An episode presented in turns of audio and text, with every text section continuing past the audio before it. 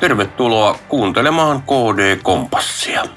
Kristillisdemokraattisen eduskuntaryhmän puheenjohtaja, neljännen kauden kansanedustaja Peter Östman oli valtiovarainvaliokunnassa tekemässä talousarvioehdotusta vuodelle 2024 sekä päättämässä niin sanotusta jakovarasta kohdennettavista avustuksista, joita tällä kertaa saivat myös monet kristilliset järjestöt ja yhdistykset. Kristiina Kunnas haastattelee.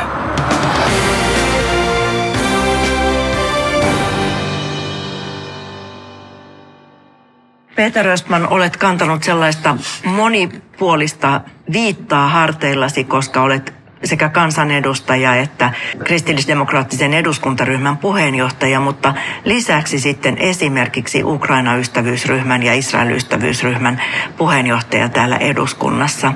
Nyt valtiovarainvaliokunnan mietintö talousarvioehdotukseksi ensi vuodelle saatiin valmiiksi tiistaina 12. päivä joulukuuta.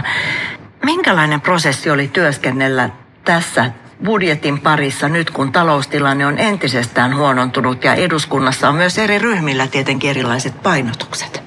No tietenkin tämä oli omalla kohdallani uusi kokemus siitä huolimatta, että silloin kun me olimme Kataisen hallituksessa, niin oli, oli myöskin ryhmäpuheenjohtajan roolissa, mutta, mutta sillä erolla, että meillä oli Jouko Jääskeläinen hoitamassa näitä valtiovarainvaliokunnan asioita, mutta nyt, nyt tämä päällekkäisyys, ryhmäpuheenjohtajuus ja valtiovarainvaliokunnan jäsenyys ja, ja sitten tavallaan pääneuvottelija-vastuu, kun puhutaan näistä joulurahoista, rahoista, joka on minusta huono nimi. No, nämä, nämä päätökset tehdään just sopivasti ennen joulua, mutta periaatteessahan nämä ovat jakamattomia varoja. Se on se termi, mitä käytetään. Mä, mä menisin vielä pidemmälle ja sanoisin, että jakamattomia veronmaksajien rahoja, joita kohdennetaan sellaisille kohteille, missä katsotaan, että on lisärahoitustarpeita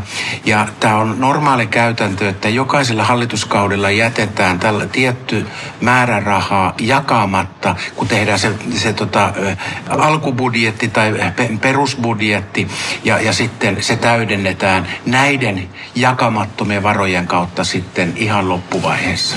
Siitä on täällä eduskunnassa tullut tällainen eduskunnan oma sana, että ne ovat joululahjarahoja. No nyt tämä jakovara jaettiin siten, että, että pystyttiin tänä vuonna antamaan myös monelle kristilliselle järjestölle tai yhdistykselle.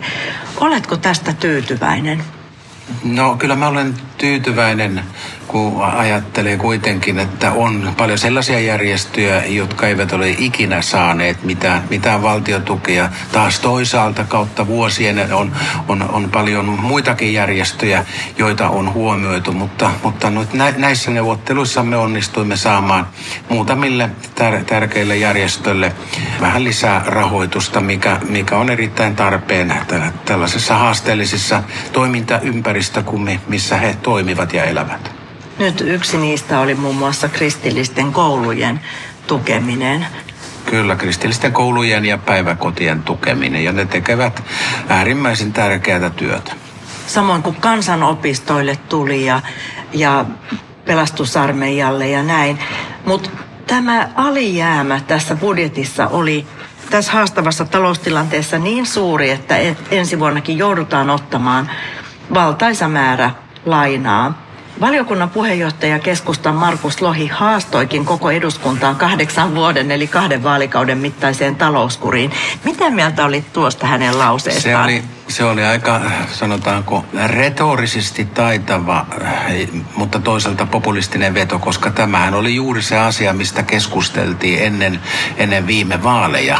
Kyllä. Ja, ja tota, tavoitteenahan oli se, että oltaisiin päästy tekemään sopeutustoimia kahden vaalikauden aikana yhdeksän miljardin edestä. Ja lopulta päädyttiin sitten tähän ratkaisuun, että jo tällä kaudella, siis nelivuotiskaudella, kuuden miljardin edestä. Ja tämä unohtui ehkä siitä Lohen puheenvuorosta, että jos hallitus ei olisi tehnyt mitään, oltaisiin vaan jatkettu nykymeno tasolla, niin silloin alijä, ensi vuoden alijäämä olisi ollut yli 13 miljardia. Eli nyt on sopeutettu se puolitoista miljardia. Ja tästä pitäisi puhua enemmän, että kansalaisetkin tietää jo ennen vaaleja, kun puhuttiin tästä näistä sopeutustoimista, että ei ne ole suoria leikkauksia, vaan todella niin, että sopeutetaan, ettei menot kasvaisivat niin paljon. Nyt ne kasvaa edelleen, mutta ei kuitenkaan yli 13 miljardin edestä, niin kuin olisi tapahtunut, jos oltaisiin jatkettu samalla linjalla kuin edellisellä kaudella. Kyllä.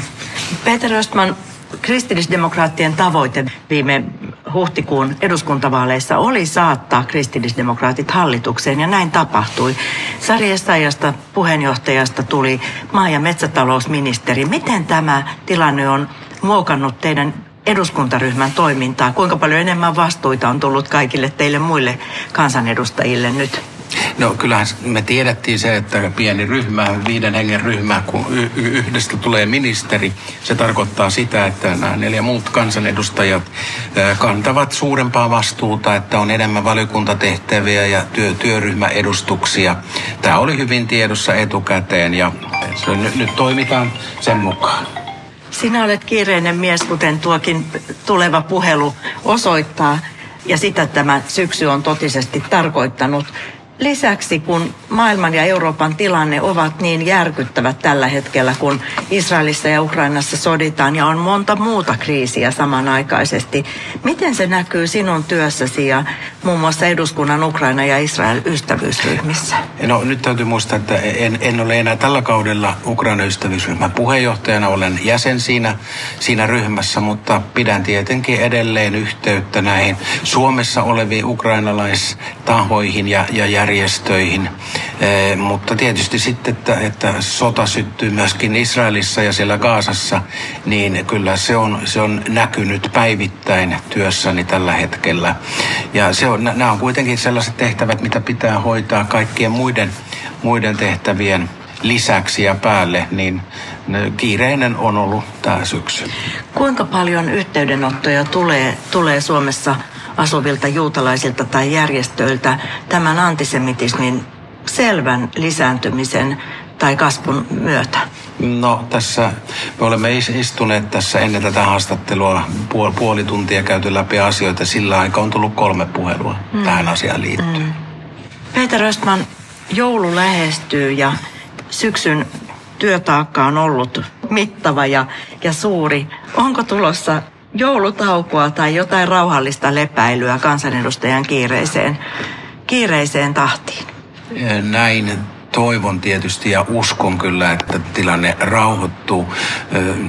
Tämä on nyt 13 vuosi, kun mä, kun mä olen tässä tehtävässä ja olen aina sanonut, että se joululoma on, on tota yleensä parempi kuin se kesä, kesäloma puhutaan pitkistä, kansanedustajan pitkistä lomista, mutta ei, eihän ne ole varsinaisia lomia, vaan ne on istuntovapaita kausia, mutta kesäisinhän on, on tapahtumia eri puolella maakuntaa ja, ja sitten kun olin osa puoluejohtoja, kiersin, kiersin muillakin paikkakunnilla, että että se kesä, kesäkausi on loppujen lopuksi kiireellisempää aikaa kuin tämä joulu uuden vuoden väli. Että uskon kyllä ja, toivon, että, että saadaan sitten joulurauhaa ensi viikon lopullisia äänestyksiä jälkeen.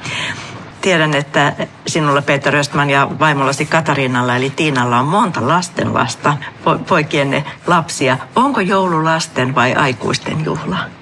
Kyllä se on kaikkea juhlaa, mutta tietysti kun on lapset mukana ja, ja siinä, siinä tota, ja joulunvietossa, niin kyllä se antaa sitä lisää kipinää ja, ja iloa, joulun iloa, kun näkee, että miten lapset nauttivat joulusta.